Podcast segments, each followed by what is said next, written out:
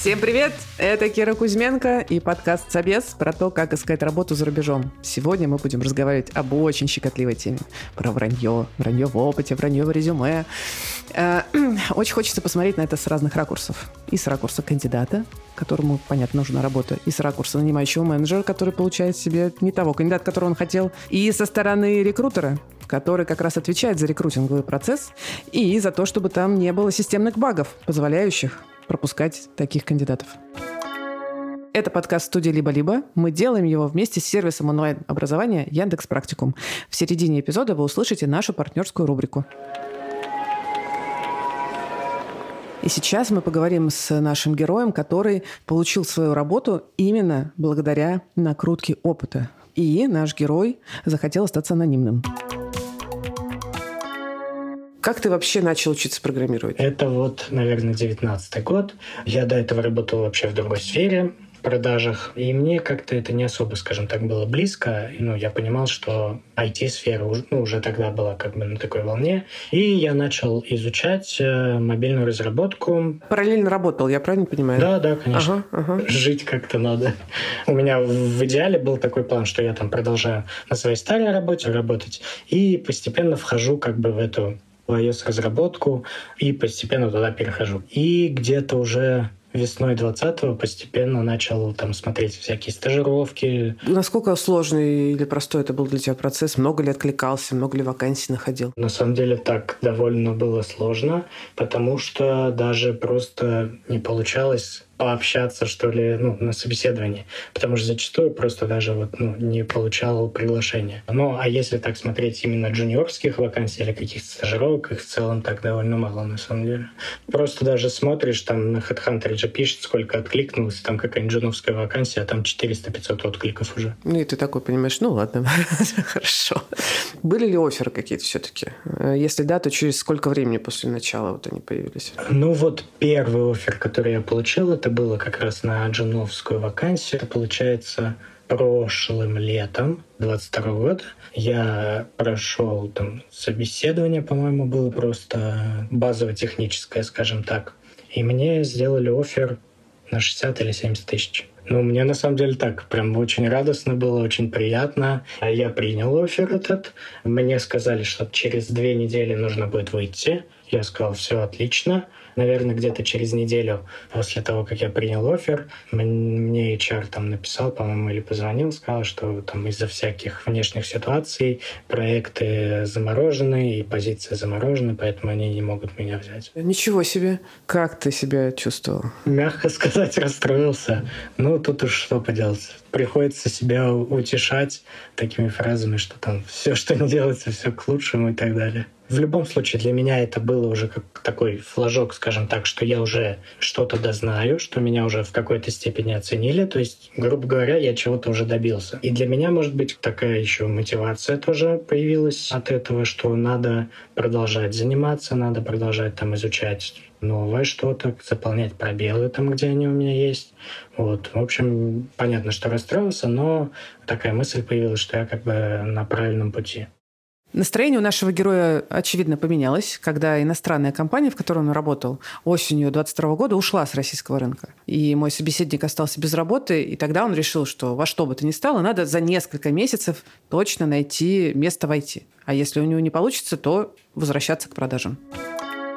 Скажи, а вот когда такой план действий, понятный, уже поставил с дедлайном и так далее, в этот момент ты как-то начал менять свой процесс поиска? Что-то да, начал делать по-новому? Ну, единственное, что я сделал, я как бы чуть-чуть приукрасил резюме свое, я добавил опыта. То есть, ну, по сути, у меня в этой сфере реального опыта никакого не было. То есть только обучение. А что писал в обязанностях, интересно? Да, в принципе, какие-то базовые вещи, которые, в принципе, везде есть. Там каких-то исправления там багов, ошибок, работа там с э, кодом, задачи с версткой, с отдельными экранами. Ну, это как бы такие базовые штуки, которые есть у всех и всегда. Сколько лет в итоге у тебя опыта оказалось в резюме? Ну, это у меня тоже так постепенно. Сначала, по-моему, я полтора поставил, потом три с половиной где-то. А была разница вот полтора года, а вот тут три года разница в том, как рынок реагировал на твое резюме? Ну, как оказалось, да. Мне казалось, что как только там больше года, то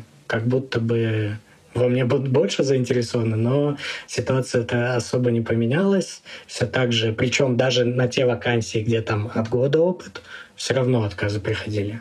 Вот. И практически не было положительных откликов. А когда три с половиной года уже больше приглашений стало, плюс сами рекрутеры стали писать. То есть три плюс года опыта и пошли э, входящие запросы от рекрутеров. Это уже всем нужен. А сам процесс оценки вообще, вот собеседование, что в нем изменилось? Ну, мне как-то сложно так оценить, потому что, по сути, когда там у меня резюме было с нулем опыта, у меня практически не было собеседований.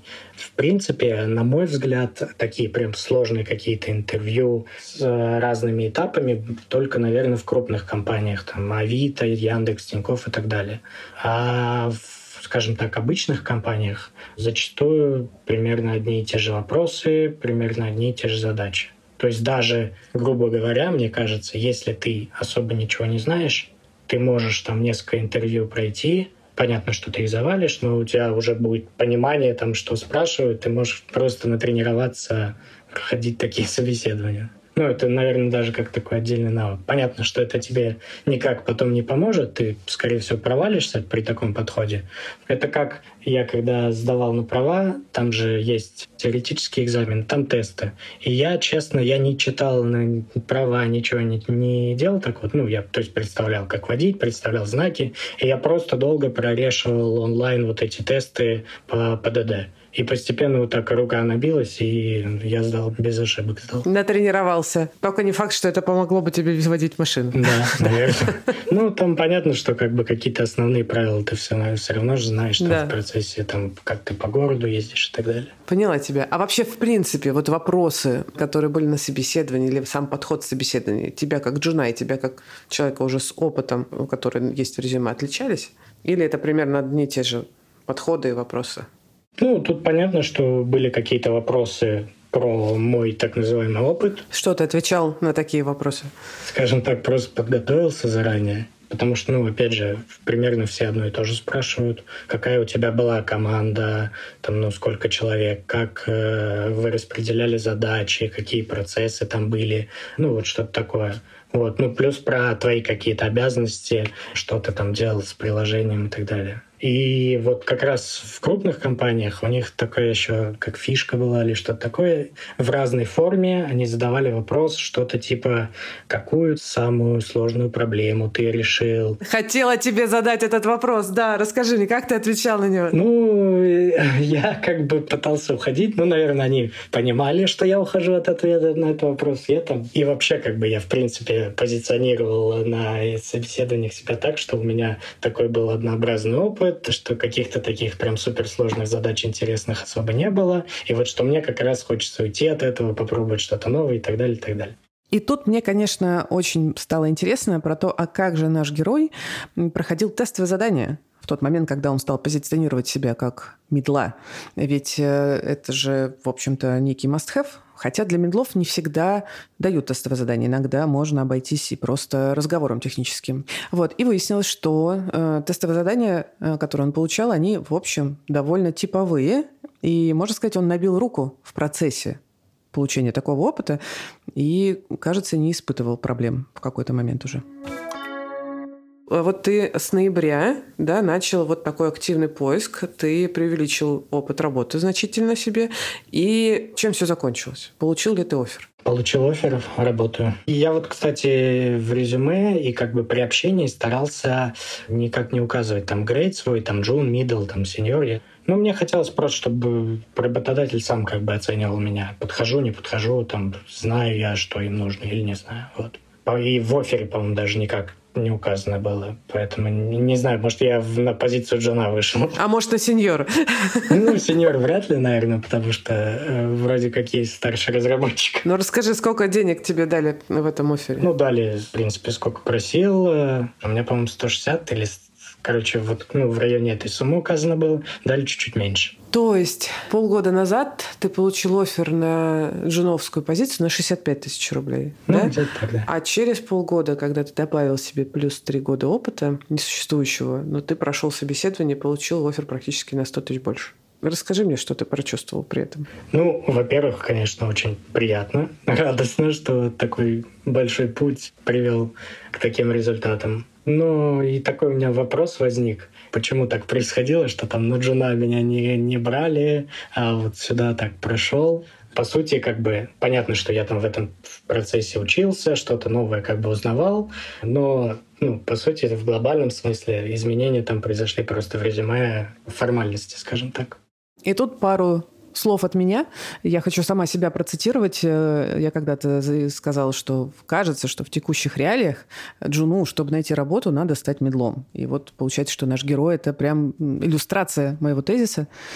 Интересно еще, что я познакомилась с нашим героем э, благодаря тому, что меня позвали поучаствовать в батле. В батле на тему, стоит ли врать в резюме или нет. С одной стороны, был человек, который яростно топил, что да, стоит, это единственный шанс для джунов найти работу. С другой стороны, был представитель коалиции работодателей и объяснял, какие риски несет работодатель и что это неэтично. Конечно, после такого стрима интернет взорвался. Я получила десятки или, может быть, даже сотни комментариев от работодателей, почему они осуждают, почему это неприемлемо. И работодателей я, конечно, могу понять. Ну, я, наверное, отчасти понимаю таких людей, потому что, ну, в IT-сфере, в принципе, вот такие более опытные люди, э, им кажется, что это все там, если ты на своей шкуре не попробовал там все это несколько лет, там не, и вообще не учился там, сидя за книжками, как э, они там когда-то, то ты там, значит, не настоящий программист, грубо говоря. Но тут как бы время такое приходится так э, адаптироваться, скажем так. Я не считаю, что я ну, понятно, что я, наверное, схитрил, а, я это понимаю, но, на мой взгляд, я вот просто получил билет на собеседование. А там уже работодатель, как он считает нужным, он меня проверял. То есть э, я же ну, не запрещал им там, не спрашивайте меня об этом, не спрашивайте меня о том. Они меня проверяли, как они считали нужным. Кто-то давал мне тестовые, кто-то задавал вопросы, и я как бы сам лично там своей головой отвечал на них. То есть я ниоткуда не списывал, ни какого там другого человека не, не садил, чтобы за меня отвечал. Я как бы прошел ту проверку, которую для меня предложил работодатель. Поэтому я тут какого-то прям такого супер обмана не вижу. Понятно, что то, что я прошел собеседование, это прям такая маленькая частичка такого пути, потому что впереди испытательный срок, в целом работа, и мне, по сути, за вот это какое-то короткое время нужно наверстать как-то этот опыт, который вот я себе придумал, скажем так. Три года за три месяца, да? Ну, типа того, да. Может быть, наоборот, мне даже в этом плане сложнее, что я как бы завысил ожидания, скажем так, от себя. Да. И тут уже как бы просто остается учиться, впахивать, и тут как бы все от, от меня, скажем так, зависит в этом плане. Слушай, знаешь, хочется так тебе задать вопрос. А вот как ты считаешь, вот такой лайфхак, как у тебя, он подходит всем джунам или есть какие-то нюансы? Нет, не всем. Во-первых, э, вообще в этой профессии очень важно, чтобы тебе нравилось то, чем ты занимаешься. Ну, наверное, вообще, в принципе, везде. Просто тут, если тебе это не нравится, ты не сможешь дальше работать, потому что очень много нужно сидеть, разбираться, читать, изучать. А и когда тебе это неинтересно, скучно, ты будешь половину информации пропускать мимо ушей.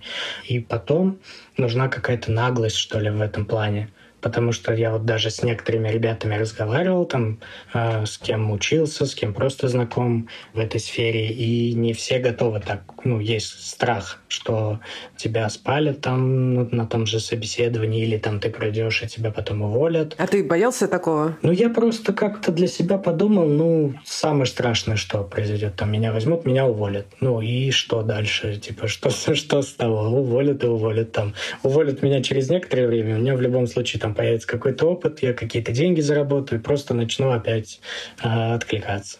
Не будет такого, что я там в черном списке, меня там никуда больше не возьмут и так далее.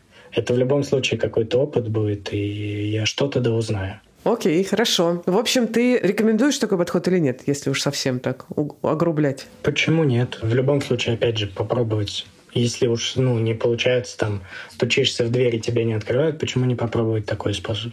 Я ну, не считаю, что это что-то такое противозаконное или какой-то там прям такой обман. Да, это хитрость. Но это как бы с двух сторон работает. То же самое, что тебе там в вакансии расскажут красиво, как все есть, а на самом деле все не так. То, ну, то же самое. Вот, ты же потом не кидаешься там камнями, что тебя обманули, вот еще что-то. То же самое, ты, тебе не нравится, ты уходишь. Это как бы в две стороны работает. Я очень желаю, чтобы у тебя все сложилось испытательным сроком, и чтобы я у тебя взяла по факту этого интервью. Вот, в итоге не останавливаться в любом случае. Ура! Тогда на связи. Давай, пока, спасибо. Пока.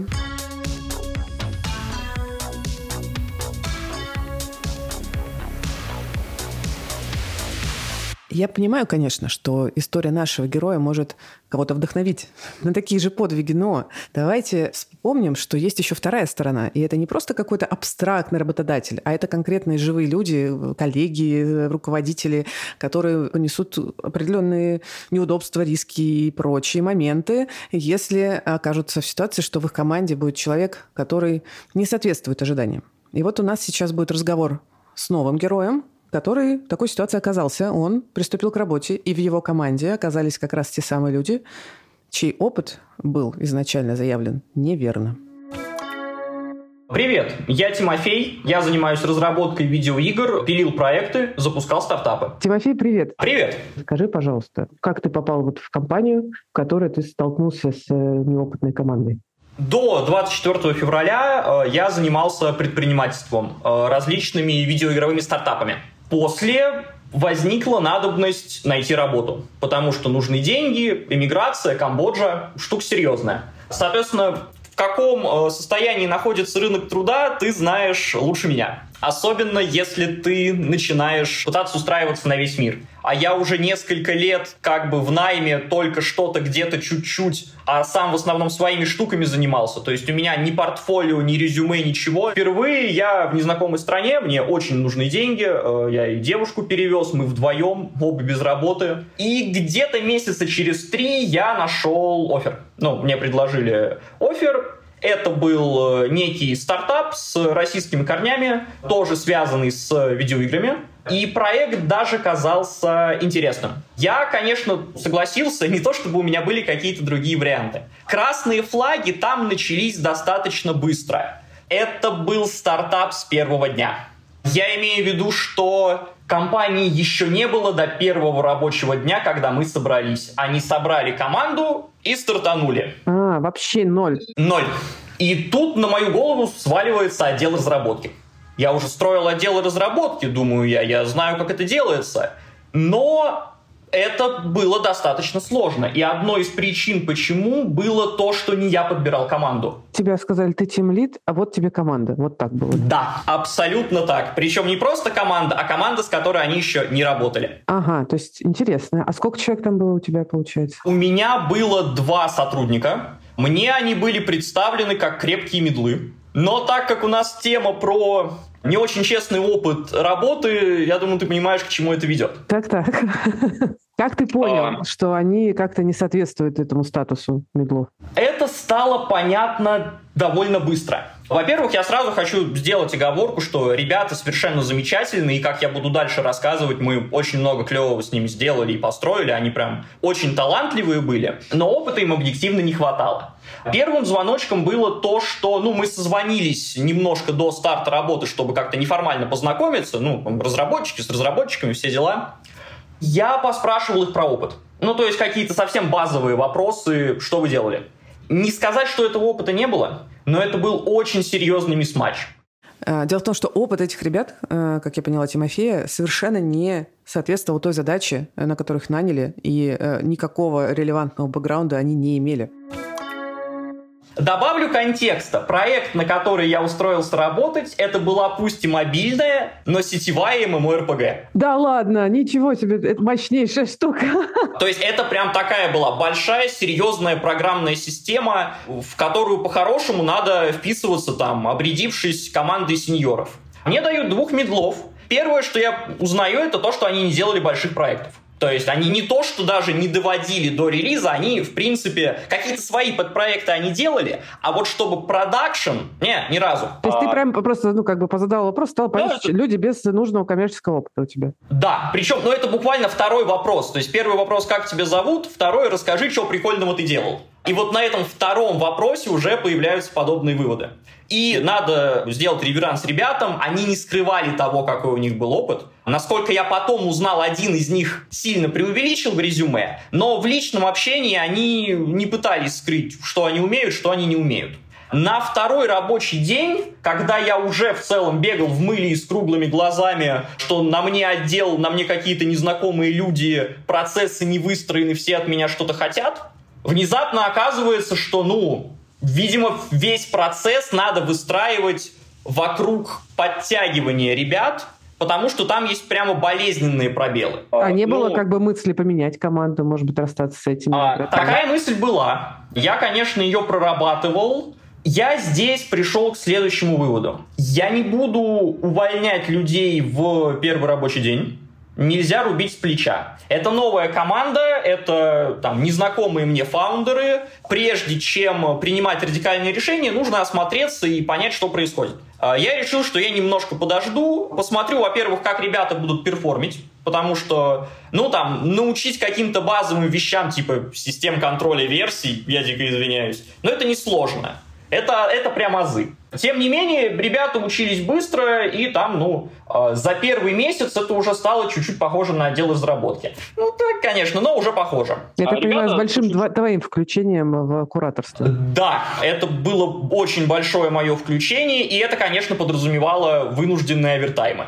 В таком формате мы проработали, наверное, около полугода может быть, немножко меньше. А можешь рассказать? Вот Да-да. я понимаю, что когда ты лидишь ну, команду джунов, и при этом, ну, в общем, они нулевые, тебе нужно еще при этом выдавать командные результаты, не только личные. Вот как твой рабочий день выглядел вообще? Как с точки зрения нагрузки? Рабочий день, рабочая неделя? То есть вот ты говоришь про овертаймы. А, в итоге я пришел к следующей схеме. Первая половина дня я в таком лениво поддерживающем формате. Я сижу, что-то залипаю, что-то читаю, джуны что-то делают. Я выставил джунам задачи, мы откатали дейли, джуны работают. У них, разумеется, возникают какие-то вопросы, безусловно. Либо если у них не возникло каких-то вопросов, то они отправляют какой-то код на вычетку, а вычетка с джунами это достаточно длительный процесс, потому что там надо очень вдаваться в подробности и объяснять мотивацию за теми или иными своими комментариями. И вот так вот работает первая половина дня, условно, до вечера. Я в целом занимаюсь своими делами, вкладывая время в работу джунов, потому что я всерьез работать все равно не могу, меня будут отвлекать каждые полчаса. А в таком формате что-то сложное не накодить, а там были действительно сложные задачи. В две смены ты работал. Сначала с джунами, а потом... Ну, в полторы. Но да, именно так. По итогу, за полгода получилось что-то сделать. Мы довели это все до какого-никакого прототипа. Уровень токсичности сверху рос геометрической. И в какой-то момент у меня появился контрофер. Собственно, я по этому контроферу радостно ушел. Команда проработала еще несколько месяцев, пока господа фаундеры э, не потеряли инвестиции и не попытались кидануть команду на зарплату. Святое дело бизнес по-русски. А ребята сейчас работают, у них сейчас, они достаточно быстро смогли найти другие работы, и, в принципе, у них все хорошо. Ребята талантливые, тут справедливости ради. Ну, ты, да, правильно, ты говоришь, что они талантливые и старались очень. Это тоже важная вообще история, mm-hmm. когда понимаешь, что... Но они были очень замотивированы, в том числе потому, что они тоже очень долго искали эту работу, а как бы мне-то было не очень просто найти работу, а у меня там и проекты релизнутые есть, и лычки какие-то вроде в биографии, а, и все равно сложно. А ребята с минимальным опытом, ну там, ну, ну это совсем мрак. Поэтому, конечно, они держались, конечно, они как бы молодцы, старались. И, наверное, мне было интересно именно эту историю рассказать, Потому что обычно, когда говорят про накрученный опыт, сразу обвиняют кандидата, что обманул, что нельзя, что да как же так. А в конечном счете, мне кажется, что все в значительно большей степени сводится к процессам. Ну вот расскажи, как А, ты думаешь, е- почему такие люди вообще попали в компанию? Да, и что, что по процессам? Я бы поставил на то, что, ну, собеседование проводили фаундеры. Я тоже собеседовался с этими же фаундерами. Они достаточно специфически ведут собеседование, и найм организован не был. Там мой главный вывод это то, что ну, эта штука контрилась бы нормальным процессом собеседования. Если бы собеседование как-то строилось по каким-то метрикам, ну, то есть были какие-то вопросы и галочки, по которым мы берем или не берем сотрудника, было бы лучше, были бы более релевантные ребята. Чтобы А- критерии отвечали тем задачам, с которыми сотрудники должны Да, работать. безусловно. Было бы здорово, если бы, наверное, лид, которому предстоит работать с командой, участвовал в подборе персонала, потому что делать такие штуки через голову не очень эффективно. В конце концов, да наймите вы базового HR, базовый HR закроет половину этих проблем. Не все, конечно, но хотя бы половину. Слушай, а а вот как ты считаешь, вот интересно через твой опыт, вот какие риски несет бизнес при найме таких людей? Конкретно здесь я бы сказал, что риски не реализовались. Ну, то есть удалось нанять задешево, ребята брали достаточно дешево, сотрудников, которые там почти за полгода в целом начали писать production-ready код, на который не стыдно посмотреть. Могли бы писать быстрее, могли бы писать лучше, и если бы там я не тратил время на их обучение, я бы тоже значительно лучше перформил. И, может быть, не уволился бы через полгода. О да, такое, такое вполне возможно. Спасибо тебе большое. Отличный кейс. Да, спасибо. Ура. Я лично считаю, что, конечно, джунам в истории Тимофея повезло. Ну, и сам Тимофей был очень замотивирован и в том, чтобы их сохранить, их и развивать. Но работодатели бывают разные. И вот про то, какие бывают работодатели и как они смотрят на преувеличение, приукрашивание или вранье в резюме, я хочу поговорить с Машей Кориаули из сервиса онлайн-образования Яндекс Практикум.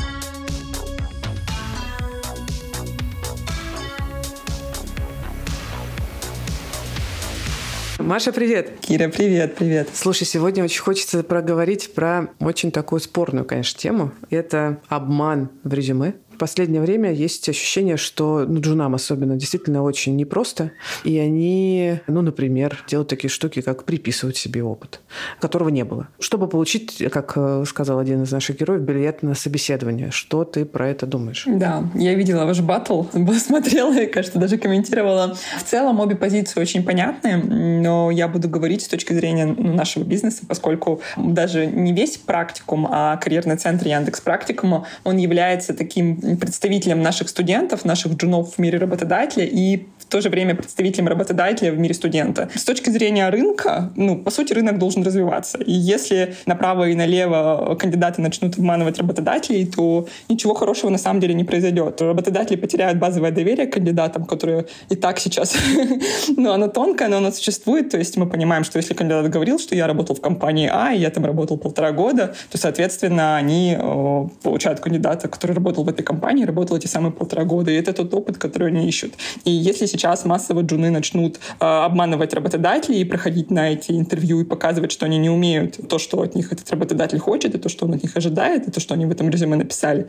то это, по сути, базовое доверие будет подорвано, и джуны вообще потеряют шанс э, вообще массово проходить на это интервью. Хотя у нас существуют кейсы, когда люди не идут этим методом. Ну, у нас, в принципе, мы, мы как бизнес, мы не рекомендуем студентам обманывать работодателей, мы настаиваем на том, чтобы они именно про свой опыт писали правду. И не факт, что кандидат, который обманул работодателя и приписал себе опыт, не факт, что он не прошел бы к этому работодателю, не приписывая этот опыт. Вот в конкретному данному работодателю, задачи которого он может решать, мы точно не знаем, отказывал ли ему этот работодатель, когда он подавался к нему джуном или не отказывал. Возможно, он к нему прошел бы, но мы сейчас этого не узнаем. У нас сейчас есть только гипотеза о том, что он бы не прошел туда из-за того, что у него резюме не соответствовало. Ну и, соответственно, брать, как мы считаем, это последнее дело. И каждому кандидату можно подумать, как ты свою цель можешь решить без обмана работодателя. Окей, а давай сейчас как раз затронем тему нерелевантного опыта. Насколько я понимаю, довольно часто, наверное, у ваших выпускников есть какой-то предварительный да, жизнь, э, профессиональный опыт не в IT, до того, как они стали IT, благодаря вашим э, курсам и практикуму. А как вообще о предыдущем своем не айтишном опыте написать так, чтобы ну, хоть что-то в резюме было. А то, получается, не писал человек, вот ему сейчас там, не знаю, 35 лет, и ты такой открываешь, а там практикум. и все. А до этого никакого опыта нет. Вот, как будто бы ничего не было. Здесь тоже есть такая развилка, врать или не врать в резюме. И иногда, вот тоже коллеги делятся, к ним приходят студенты и спрашивают, может быть, подобрать здесь?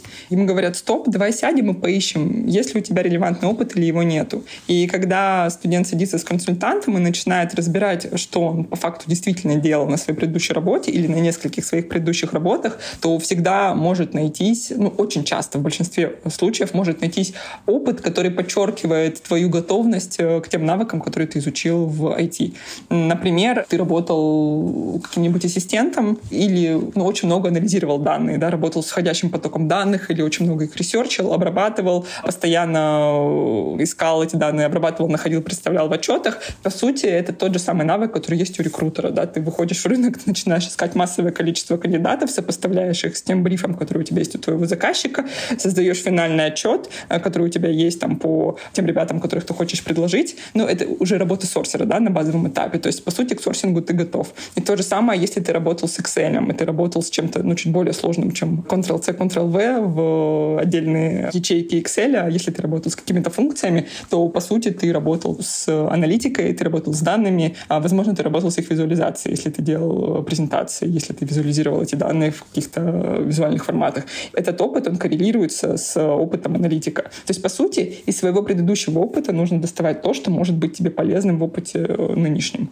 Либо может быть э, похожей индустрии. Потому что я же тоже переходила в IT, не имея опыта в IT, я работала в образовании за рубежом. Вот, по сути, я продавала свой опыт именно образования за рубежом, ну по сути, опыт продаж в плане того, что он может быть релевантен в тех и в B2B. То есть из B2C в B2B, продавая себя через э, индустрию, через образование. Да, вот эта отраслевая продажа своего бэкграунда, она многими упускается, а это очень большой плюс может быть действительно, угу, если правильно это все сметчить. Мы вот задались вопросом, а что можно еще сделать, кроме того, как обмануть работодателя, потому что это какая-то крайняя точка, до которой ты дошел, ну когда вот, ну все, не могу, придется врать, придется врать, я уже истощен отказами, последняя моя надежда. Сейчас навру, э, вранье как волшебная таблетка, сейчас навру и все полетит, но нет. Да, э, соответственно, для чего врут кандидаты, которые говорят, что они медлы, они джуны? Они, по сути, хотят обратить на себя внимание и получить больше предложений пообщаться.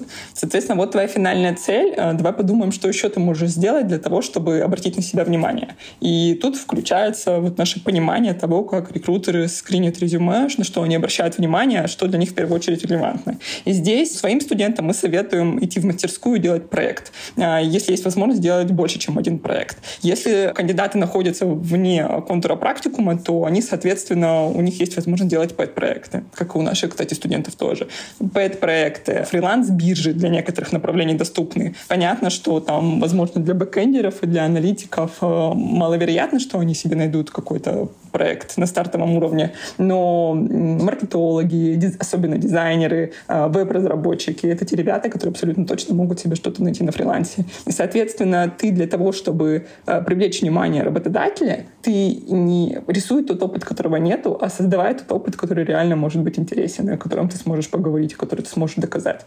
Потому что, мне кажется, мы уже говорили в этом в одном из предыдущих выпусков, когда появились компании, которые рисовали опыт за деньги, ну, вот, джуниор-кандидатам за деньги, и потом эти кандидаты не могли пройти собеседование.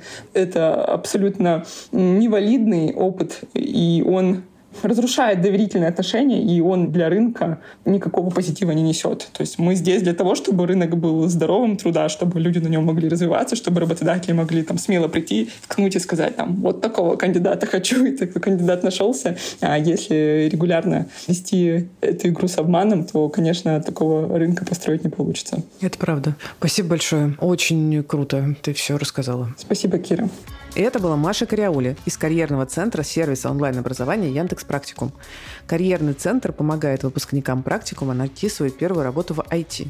Так что если вы хотите не только освоить новую цифровую профессию, но и начать работать по новой специальности, то идите в практикум и учитесь. А мы с вами переходим к третьему способу, как посмотреть на проблему обмана при найме. Смотрите, получается, что мы уже поговорили с кандидатом, э, с нанимающим, и осталась третья сторона – это рекрутер.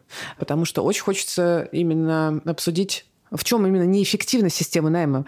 Почему система найма может позволять нанимать таких кандидатов с нерелевантным опытом? Вот. И наш герой – это Денис, которым вы уже знакомы по первому сезону. Мы тогда разговаривали с ним про его поиск работы за рубежом и обсуждали, что не всегда за желанием сменить работу стоит реально это желание. И, возможно, нужно пересмотреть свои цели, и тогда задача решится. Денис, привет. Привет. Сто лет не общались. Да ладно, чуть-чуть времени прошло. Да, блин. Полгода ровно, кстати, почти. А, мы с тобой расстались на том, что ты понял, что у тебя тогда нет ресурсов на поиск работы на активной такой на международном рынке. Да, но все еще нету. Но ты тогда, насколько я помню, ты тогда устроился на работу в да, какой-то очень да. приятный для тебя проект. Вот расскажи, как у тебя сейчас дела? Да все отлично, на самом деле. Я тебе уже говорил, потрясающая была консультация, одна из лучших в моей жизни с тобой, потому что все я переосознал, понял, что все, хватит этот рекрутинг, он мне надоел. Э, я уже просто, как, знаешь, это пенал э, мертвое тело. Что еще делать? Ну, я умею рекрутинг, ну, буду дальше продолжать. А интереса и желания никакого делать не было вообще уже мне кажется, что это просто на каком-то уровне считывалось э, всеми, кроме меня. Когда просто появилось другое предложение, прям вот быть координатором проекта. Ну, по сути, я сейчас менеджер проекта. И это то, что мне интересно, организовывать э, там разные события, мероприятия. Мне сейчас прям в кайф, и я надеюсь, что дальше пойду по этой ветке в итоге. Очень за тебя рада. Спасибо. А, слушай, сегодня мы хотим поговорить немножко про твое прошлое, именно рекрутинговое. У нас эпизод про как вообще неопытные ребята приписывают себе несуществующий опыт. Ну и вообще, как люди приписывают себе несуществующий опыт. У нас есть история про такого джуна. Вот. Но тему хотим раскрыть пошире, а, как раз со стороны нанимающего менеджера, работодателя. Вот. Расскажи, пожалуйста, знаешь, что у тебя есть Прекрасная история. Значит, это уже было, когда я уже был уверенным руководителем подбора, и мы искали в телеком-компанию их немного, одну из тех больших. Не будем называть. Да. А, искали HR бизнес-партнера на отдельное направление. Кандидатов, в принципе, на HR всегда много. Их откликов там дофига, и ты всегда только с откликов закрываешь. Ну, либо через теплые контакты. В холодную редко ходишь. И в итоге э, я буквально там в первые 10 откликов, может быть, чуть больше, к нам пришел кандидат. Ну, вот идеальный вообще, идеальное резюме. Все прекрасно. Нас вообще это не смутило ну, мы такие, вау, мы заслужили, нам мы счастливы. Ну, достался классный кандидат. То есть он был прям идеально подходил к вакансии? В чем идеальность-то была? Да, да все идеально. Ну, то есть вот требования, понимаешь, срок работы нужный. Тоже в телекоме работал. А, отвечал тоже за то же самое направление. Нам нужно было именно на айтишное. Кейсы решал по автоматизации, по э, оргструктуре. И бюджеты, значит, он там и считал. И найм у него хорошие показатели тоже. Ну, мы думаем, ну, просто золото. Таких кандидатов надо вот прям брать э, скорее. Нас реально ничего не смутило. Мы подумали, ну, круто вообще, что такое человек попался нам. Он пришел, очень круто себя продал. Э, харизма у него, конечно, вообще зашкаливала. И мы все, конечно, влюбились. Мы даже не стали собеседовать больше никого. У нас был буквально до него, может, один кандидат.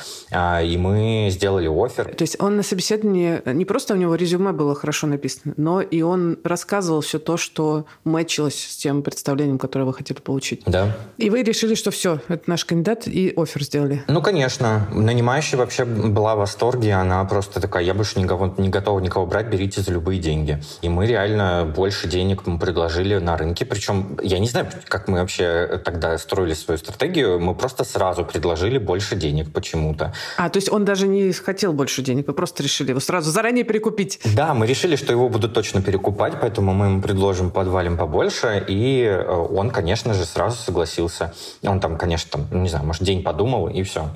Он выходит на работу, буквально через 2-3 недели мы понимаем, что что-то не то. Как как понимаете? Он бесконечно ходит на все совещания, какие только можно, даже там, где он не нужен. То есть, вот понимаешь, что там он ходит на все дейлики какие-то пятиминутные, ходит на какие-то совещания смежных подразделений, ходит на все э, встречи там э, и кадрового дела производства, и найма, и в своем направлении, то есть там прям все. И отдельно пошел, то есть есть общая встреча, там, например, менеджеров, потом были мен- встречи, там, например, тестировщиков, там, не знаю, продуктов, разработчиков. Он на все них сходил, Если было параллельно, мне казалось, что он вообще как Гермиона, знаешь, который вот так вот переключается и просто реально он, нам, ну, он был везде. В итоге через там пару недель, э, может быть, чуть больше, мы приходим и говорим, слушай, ну, у нас были определенные договоренности на испытательный срок, нам нужно состав, чтобы ты там переформировал орг-структуру, нам нужно, чтобы ты как бы понял более вообще, какой бюджет у нас будет на ближайшее там время, на, на полгода по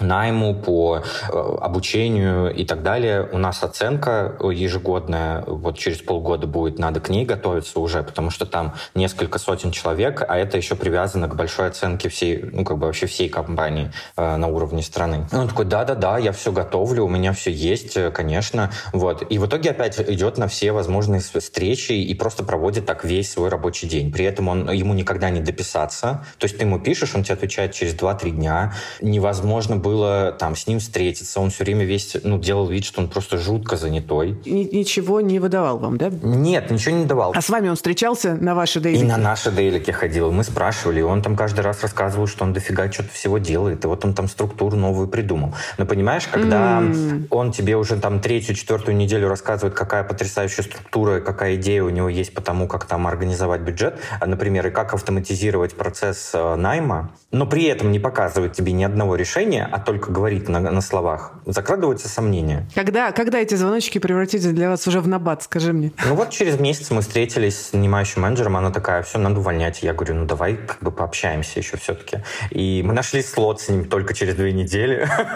Ох, Я не знаю, почему мы такие были вообще податливые.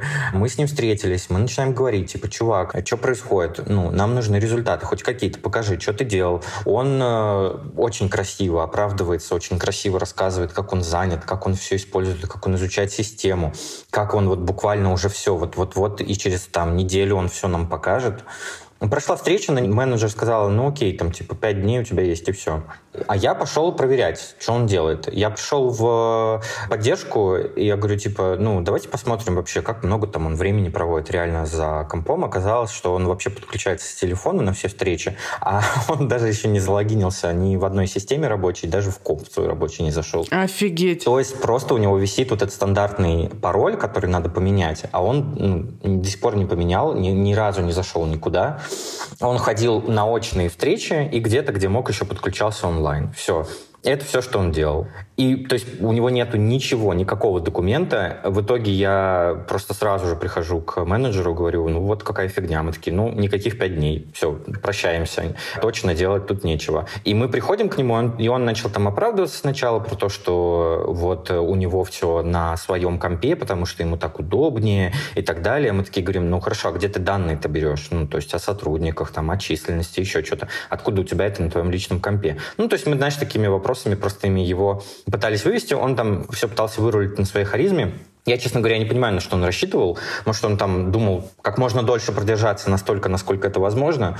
Но мы попрощались, поскольку это был испытательный срок, попрощаться было несложно, без даже каких-либо выплат. Вот. Мы ему заплатили просто только за то, что он отработал по закону. Все. А самое смешное, что когда мы готовили уже увольнение, я решил позвонить по его бывшим работодателям, потому что там были компании, ну, с которыми явно я, у меня тоже были знакомы, потому что это почти все были в телекоме.